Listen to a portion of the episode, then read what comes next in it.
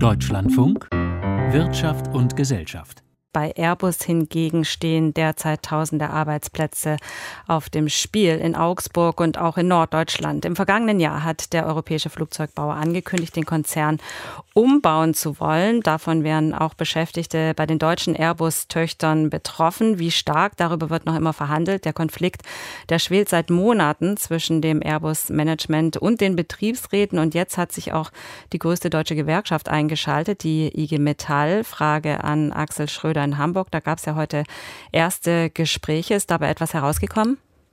Nein, also das war ein klassischer erster Verhandlungstermin. Beide Seiten, Airbus und die IG Metall, halten sich sehr zurück mit Statements dazu, um die nächste Runde am kommenden Dienstag nicht zu belasten. Beide Seiten betonen aber immerhin schon mal, dass die Gesprächsatmosphäre heute sehr konstruktiv war. Mit welchen Forderungen geht die IG Metall denn auf das Airbus-Management zu? Na, die Gewerkschaft, die möchte zusagen vom Airbus Management, dass Beschäftigung an allen acht deutschen Airbus-Standorten erhalten bleibt.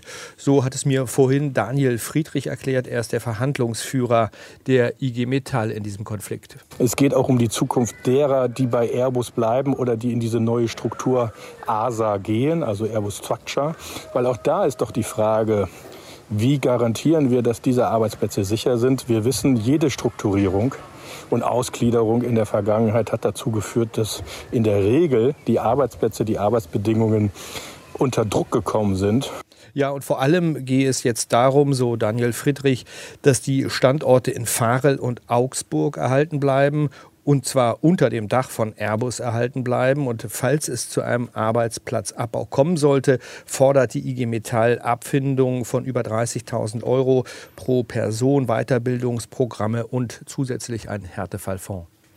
In ganz Europa wollte Airbus ja mal 15.000 Stellen abbauen ursprünglich. Um wie viele Arbeitsplätze geht es jetzt in Deutschland? Ja, das lässt sich Stand heute noch gar nicht genau sagen. Von der IG Metall gibt es immer wieder die Zahl von 1000 Arbeitsplätzen, die in Gefahr seien. Bei Airbus hingegen wird betont, dass es eben bei der Umstrukturierung oder dem Outsourcen von einzelnen Unternehmensteilen gerade um den Erhalt von Arbeitsplätzen geht. Fakt ist natürlich, Airbus will oder muss sparen.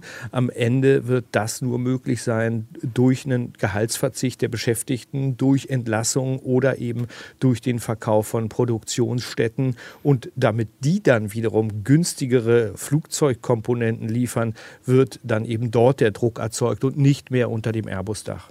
Wobei Airbus ja sich ja auch ganz gut erholt hat nach der pandemiebedingten Flaute. Also Milliarden Aufträge wurden wieder an Land gezogen. Ist der Spardruck immer noch so groß? Ja, also Sie haben es erwähnt, gerade erst hat die britische Airline äh, Jet2 bei Airbus 36 Flugzeuge bestellt, A321 Neo, äh, das gleiche, die gleichen Flugzeuge, 30 Stück hat Delta Airlines aus den USA geordert. Und das ist zwar gut für Airbus, allerdings haben die Flugzeugbauer eben Boeing und Airbus massiv gelitten in der Corona-Pandemie. Auch heute noch heißt es bei Airbus sei der Luftverkehr eben in den Regionen Asien, Australien, Neuseeland immer noch stark beeinträchtigt.